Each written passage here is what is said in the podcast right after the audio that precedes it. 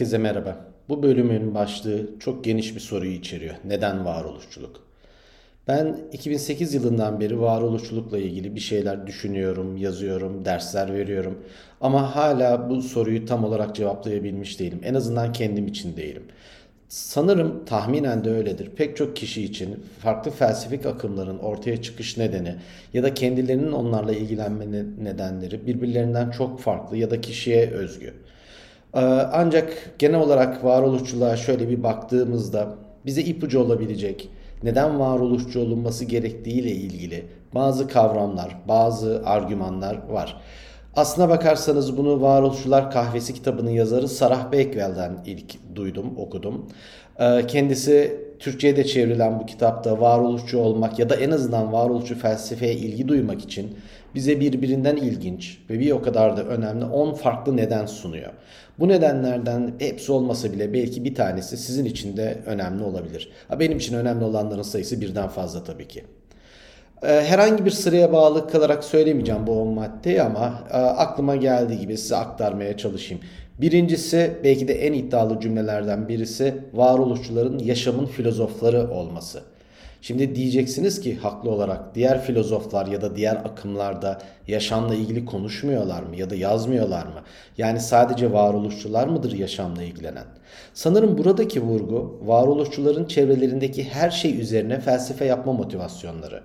Bu Bakewell'in kitabının başlığında geçen kayısı kokteyli de olabilir. Şu anda dinlediğiniz podcast'in alt başlığında geçen kahve ya da cazda ki her iki konuya da daha sonra değineceğiz mutlaka. Yaşamla ilgili önemsiz bir konu yok. Varoluşçular açısından ya da varoluşçu felsefe açısından üzerine konuşamayacağınız, üzerine çalışamayacağınız ya da felsefesini yapamayacağınız hemen hemen hiçbir başlık yok. Hemen hemen diyorum e, en azından bir sigorta kendim için bırakıyorum. Belki bir yerlerde konuşmakta zorluk çekeceğimiz konular olabilir. Ama çevremizde gördüğümüz her şey, gerçekten her şey bu felsefenin rahatlıkla konusu olabiliyor. Tabii ki sadece müzikten, kayısı kokteyllerinden, kahveden, cazdan e, ya da aklınıza gelebilecek daha renkli şeylerden bahsetmiyorlar. Çok önemli kavramlar da var. Önümüzdeki podcastlerde konuşacağımız özgürlük gibi, savaş gibi, cinsellik gibi ya da hepimizin belki de başının belası olan can sıkıntısı gibi. Dolayısıyla varoluşçular yaşamın içerisinde yaşamla ilgili her şeyi konuşan, her şeyi yazan, her şeyi anlatan, her şey üzerine felsefe yapan insanlar. Belki varoluşçu olmak için önemli nedenlerden birisi bu olabilir. İkinci sebep birincinin belki devamı en az onun kadar önemli. Bireysel olarak baktığımda benim için biraz daha önemli sanırım. Varoluşçular için özgürlük belki de en önemli kavram. Pek çok kavramın içerisinde insanların seçme veya seçmeme özgürlüğüne sahip olma fikri sıklıkla varoluşçular arasında vurgulanıyor. Özellikle İkinci Dünya Savaşı'nı yaşamış olan Fransız varoluşçularına baktığınızda Sartre gibi, Camus gibi, e, Simone de Beauvoir gibi özgürlük kavramının çok ön plana çıktığını, çok konuşulduğunu, çok tartışıldığını göreceksiniz. Hatta bir adım öteye gidelim. İnsanı insan yapan şey seçimler değil mi? Yani bazı özelliklerimizi doğuştan getirdiğimizi biliyoruz. Bunu kabul yani zaten reddetmemizin bir imkanı yok ama e, çoğunu kabul edebilirsiniz. Pek çok şeyin doğuştan geldiğini, mizacınıza ait olduğunu ya da kişilik olarak e, dünyaya öyle fırlatıldığınızı düşünebilirsiniz ama e, her şey öyle mi? E tabii ki değil. Bizi biz yapan, bugüne getiren, e, üzerinde düşünecek şeylere karar kılan, e, hayatımıza yön veren, iyi ya da kötü yönde yön veren seçimler var. Seçimlerimizi yaparken birilerinin bizi zorlaması, kandırması, seçimlerimiz açısından engellemesi tabii ki mümkün ama bunlara rağmen hala özgürüz. Özgürlük varoluşçuluk için önemli bir kavram. Varoluşçular için de çok önemli bir kavram. Kendimizi kapana kısılmış hissettiğimiz anlarda bile özgür olduğumuzu bize hatırlatıyorlar. Bunun romantik bir özgürlük olarak tanımlamayın. Ee, ya da en azından beylik bir laf olarak görmememiz lazım. Yani dünyanın pek çok kısıtı içerisinde, dünyadaki pek çok zorluk içerisinde bazı insanların gerçekten hiç de istedikleri kadar özgür olmadıklarını düşünüyor olabilirsiniz. Ki bu konuda haklısınız. Ama tamamen bu özgürlükler elimizden alınmış mı acaba? Yani olabilecek en kötü durumda kendinizi düşünün. Dört duvar arasında bir yere hapsedildiğinizi düşünün bütün hareketlerinizin, yaşam alanınızın, yapacağınız şeylerin kısıtlandığını düşünün. Hala özgür olduğunuz yerler var mıdır? Büyük ihtimalle var. Hiç değilse hala en azından öyle bir teknoloji icat edilemediği için düşünceleriniz konusunda özgürsünüz. Evet bunları ifade etmek konusunda size zorluk çıkarabilirler. Bunu engellemeye çalışabilirler ama düşünmenizi nasıl engelleyecekler? Böyle bir şey çok mümkün değil. Dolayısıyla varoluşçuluk bu özgürlüğü ve özgürlüğün sınırlarını da bize anlatacak. Özgürlük sadece e, demin de söylediğim gibi romantik bir kavram değil. Yani herkesin ulaşmaya çalıştığı, önemsediği, e, elde ettiğimizde muhteşem duygular yaşayacağımız bir kavram değil. Aynı zamanda ciddi bir sorumluluk durumu. Bu nedenle özgürlüğün artılarından ve eksilerinden de konuşacağız. Çok spoiler olmasın ama şunu söyleyeceğiz bir ara. İnsanlar özgürlük için çok konuşuyor ve bunu çok istiyor, samimiyetle istiyor ama gerçekten özgürlükle, gerçek bir özgürlükle karşılaştığında bunu tercih ediyorlar mı? Cevabımız o kadar kolay evet olmayacak ama bunu ileriki podcastlere bırakalım. Varoluşçu olmanın üçüncü temel nedeni varoluşçular can sıkan ya da acı veren gerçeklerle de ilgileniyorlar. Evet demin de söylediğim gibi özgürlükte bile can sıkıcı şeyler bulmak mümkün ama onun dışında gerçekten canımızı sıkacak, gerçekten acı verebilecek konular da var. Çok fazla örnek var, çok fazla değişken var. Özellikle bundan sonraki podcast bölümlerinde de ele almak istediklerim arasında olan kaygı var, can sıkıntısı var. Tekinsizlik dediğimiz bir kavram var. Freud'dan itibaren konuşulan bir kavram. Tabii Freud öncesinde de konuşuluyordu ama Freud'la biraz daha aşina olduğumuz bir kavram oldu. Ve tabii ki varoluşçuluğun, özellikle üzerinde düşündüğü, konuştuğu, anlamaya çalıştığı çok çok çok ciddi bir konumuz var. O da ölüm. Sonu olan bir hayatı yaşamanın ne kadar anlamlı olduğu, bu anlamı nerede aramamız gerektiği, ölünce ne olduğu, ölmenin ne anlama geldiği konusunda da varoluşçular sıklıkla konuşup yazıyorlar tabii ki. Ve ölüm bizim önemli konularımızdan birisi olacak ve tabii ki karanlık konularımızdan birisi. Varoluşçu olmanın dördüncü sebebi olarak varoluşçuların otantik olduklarını söyleyebiliriz. Ya da en azından otantik olmaya çalıştıklarını.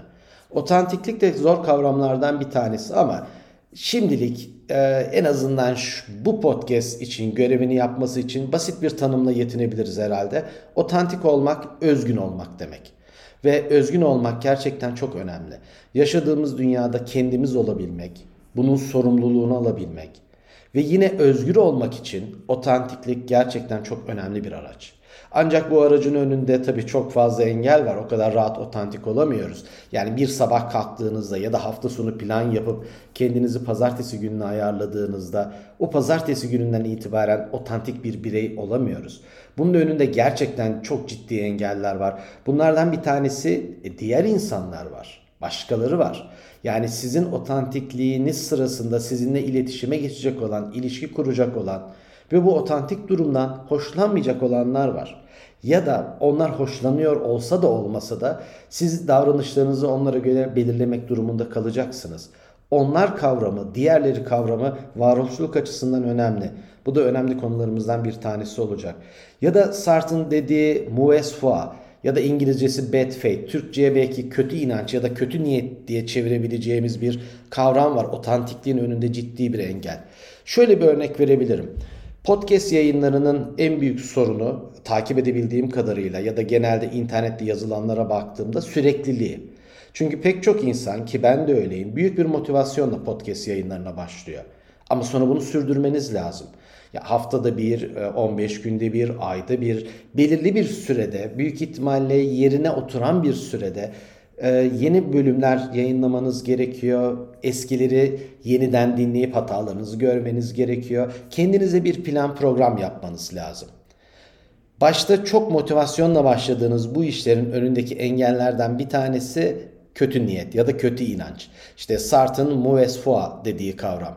Yani biz şunu rahatlıkla yapabiliriz ki ben de bunun için önemli adaylardan bir tanesiyim. Yani diyebiliriz ki evet yani gerçekten podcast yayınları yapmak istiyorum ama şu anda o kadar yoğunum ki işte dersler var, akademik işler var, idari işler var, sosyal hayatın getirdiği zorluklar var, ilgilenmem gereken çocuğum var, ilgilenmem gereken ilişki kurduğum eşim var vesaire vesaire. Yani bizi engelleyebileceğini düşündüğümüz, daha doğrusu engel demeyelim de vaktimizin önemli bir kısmını alacağını düşündüğümüz başka etmenler var.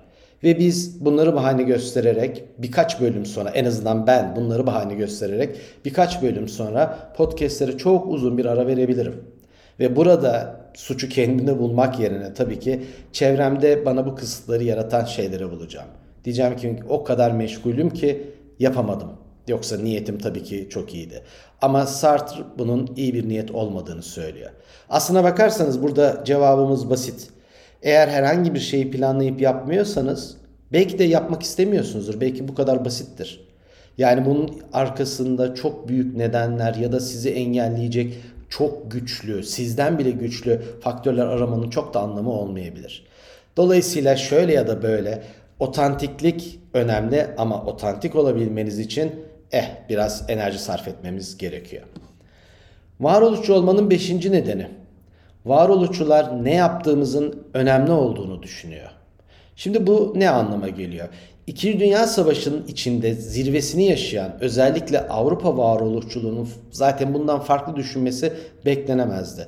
Her ne kadar varoluşçu felsefe bireyin kendi varoluşu ile ilgilense de dünyayı daha iyi bir yer yapmak için çaba gösterilmesini de savunuyor. Yani şöyle söyleyelim. Masa başı zihinsel bir tatmin aracı değil varoluşçuluk. Yani ben ofisime çekilip dünyanın nasıl var olduğunu, insanların nasıl var olduğunu, benliğin nasıl ortaya çıktığını düşünerek vaktimi geçirmiyorum eğer varoluşçuysam. Bunların dünyadaki yansımaları benim için önemli. Dünyadaki yansımaları açısından yapılabilecekler benim için önemli. Değişmesi ya da değiştirilmesi gereken politikalar, inançlar, kalıp yargılar, aklınıza ne gelirse bunların hepsi önemli. Kısacası varoluşçular hayata da dokunan insanlar. Sadece yani öyle yapılan felsefe var mıdır onu da bilmiyorum. Diğer akımlara tabii ki burada haksızlık etmek istemem. Haddimi de aşar o. Onlarla ilgili çok da bilgim yok ama sadece ve sadece dört duvar arasının içinde kalmış bir felsefe akımının olabileceğini zaten çok düşünmüyorum ki varoluşçuluk için bu zaten mümkün değil. Bu nedenle İkinci Dünya Savaşı'ndan bu yana ki hakikaten zirvesidir bence İkinci Dünya Savaşı varoluşçuluğun ee, yaşadığımız güne kadar geldiğimizde her gün her an varoluşçuluğun ve onun bize aktarmaya çalıştığı argümanlara ihtiyacımız varmış gibi görünüyor. Varoluşçulukla ilgili fikirlerin hayata inmesi, günlük yaşamın pratiği haline gelmesi belki bir ihtimal yaşadığımız dünyayı daha iyi bir yer yapmak için e, bize de güç verir, enerji verir. Altıncı madde en sevdiğim maddelerden bir tanesi. E, pek çok konuda psikologlar biraz avantajlı sayılır. Psikologların da avantajlı olduğu konulardan bir tanesi belki bu kendi eğitimleri açısından. Varoluşçular uygucu yani konformist değildir. Dediğim gibi psikoloji alanından gelenler için bu kavramlar oldukça tanıdık. Özellikle uygucu olma davranışın nasıl başa bela bir davranış olduğunu, grup normlarının, grup davranışlarının, hatta gruba aitmiş gibi görünen duyguların insanın bireysel özelliklerini nasıl geri plana attığını çok iyi biliyoruz. Bir sürü çalışma var bununla ilgili. Normların, iktidarların ama genel olarak çoğunluğun varoluşçuluk açısından ne dediğinin ama hiçbir önemi yok. Ya da hiçbir önemi yok demeyelim. Şöyle bir önemi var tabii. Onlarla ilgilenmek zorundasınız ama doğruyu onlar belirlemiyor. Ahlakı onlar belirlemiyor. Olması gerekeni çoğunluk belirlemiyor. Çoğunluğun tek özelliği var. O da isminde gizli çoğunluk olması. Onun dışında gerçekten hiçbir önemi yok. Varoluşçu felsefe ve doğal olarak varoluşçular bireyi kısıtlayan, özgürlüğüne engel olmaya çalışan ya da genel olarak insanların yaşam alanlarını daraltan diğerlerine karşı durma cesaretini gösteren bir akım. Ve bu konuda sadece akademik olarak bir karşı duruş sergilemiyor. Pratikte de bu karşı duruşu gösteriyor. Yine aynı örneği vereceğim. İkinci Dünya Savaşı'nda özellikle Sartre, Camus gibi e, Avrupalı varoluşçuların yaptıklarını, mücadelelerini gördüğümüzde varoluşçuluğun özgürlüğü sağlamak için hem kuramsal anlamda hem pratik anlamda ne kadar işe yarar olabileceğini de görme şansımız oldu. Bu nedenle onların konformist olmama özelliği belki de dünyayı e, büyük bir beladan kurtuldu, kurtardı. Belki bundan sonraki belalardan da kurtarma şansı olacaktır. Ama isterseniz şimdilik çok makro olarak düşünmeyelim. Çok bireysel olarak kendimiz için düşünelim. Uygucu olmama fikrinin ben çok önemli bir fikir olduğunu düşünüyorum. Çünkü siz farkında olsanız da olmasanız da isteseniz de istemeseniz de bu çoğunluk dediğimiz kavramın bizim üzerimizde gerçekten ciddi bir hükmü var. Ve farkında olmadığımızda bu daha şiddetli bir hüküm oluyor. Bizim varoluşçu olsak da olmasak da bununla mücadele etmemiz gerekiyor. Çoğunluk tabii ki her zaman haksız değildir ama her zaman haklı hiç değildir. O yüzden önemli olan argümanın içeriğidir. Bunu söyleyen kişi sayısı değil. Yedinci madde aslında pek çok kişinin belki ilgisini çekebilecek bir madde. Çünkü diğer felsefi akımlara yakın olanlar lütfen kusura bakmasın. Çünkü ben tarafsız anlatamıyorum ya da tarafsız konuşamıyorum doğal olarak. Ki bu maddeye o yüzden de fazlasıyla katılıyorum. E, Beckwell diyor ki varoluşçular okuması keyifli yazarlardır. Gerçekten de öyle. Bunun nedeni aslına bakarsanız varoluşçu okumaların ya da varoluşçu kitapların, yazıların sadece akademik olmaması. Pek çok kaynaktan beslenen bir akımdan bahsediyoruz.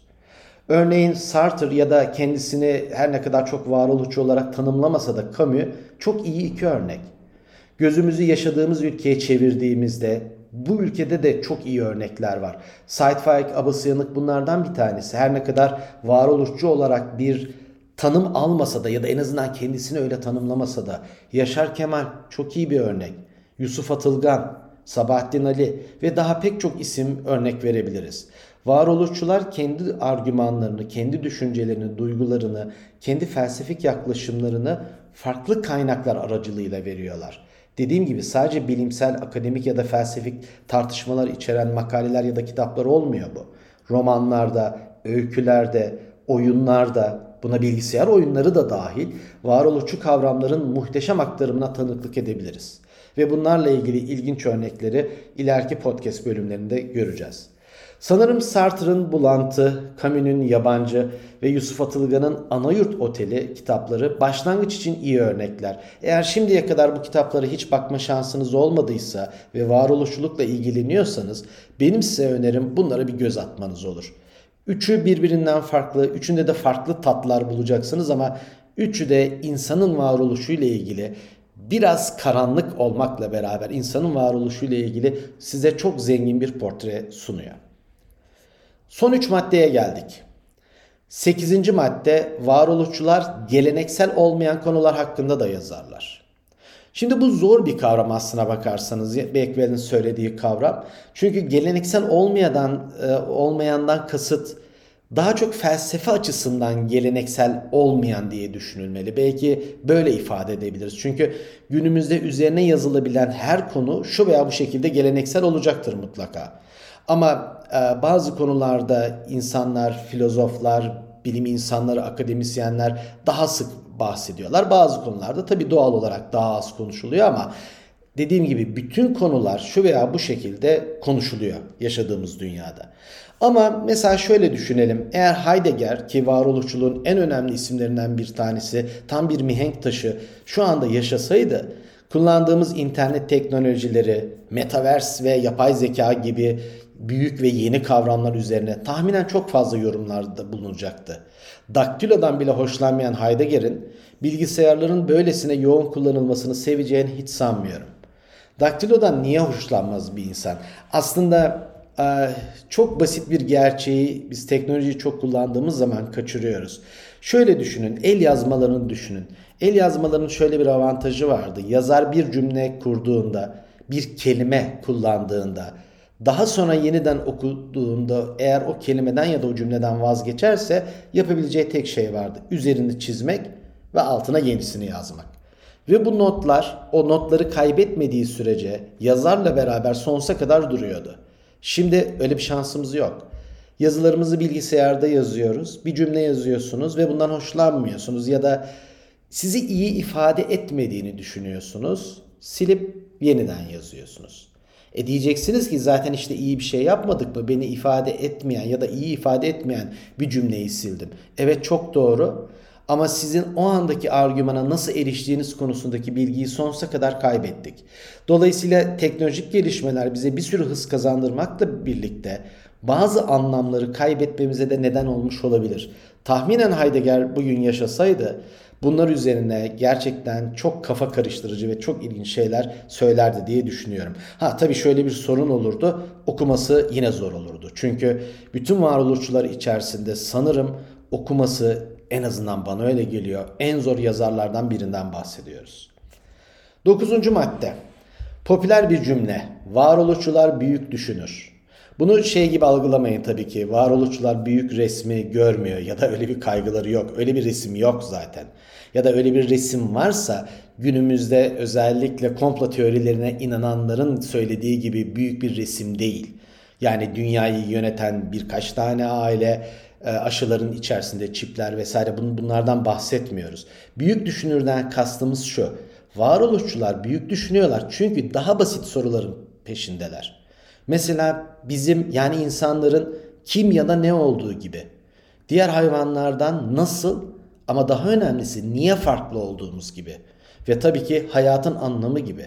Bunlar büyük sorular, büyük düşünme sistemleri ve bunların cevaplarını evet arıyorlar. Burada tabii bu cevaplara ulaşılır mı derseniz ben çok iyimser değilim. Hatta umarım ulaşılmaz diyorum. Varoluşçuluğun bence en zengin noktalarından bir tanesi zaten ulaşılamayacak soruları sorabilme becerisi.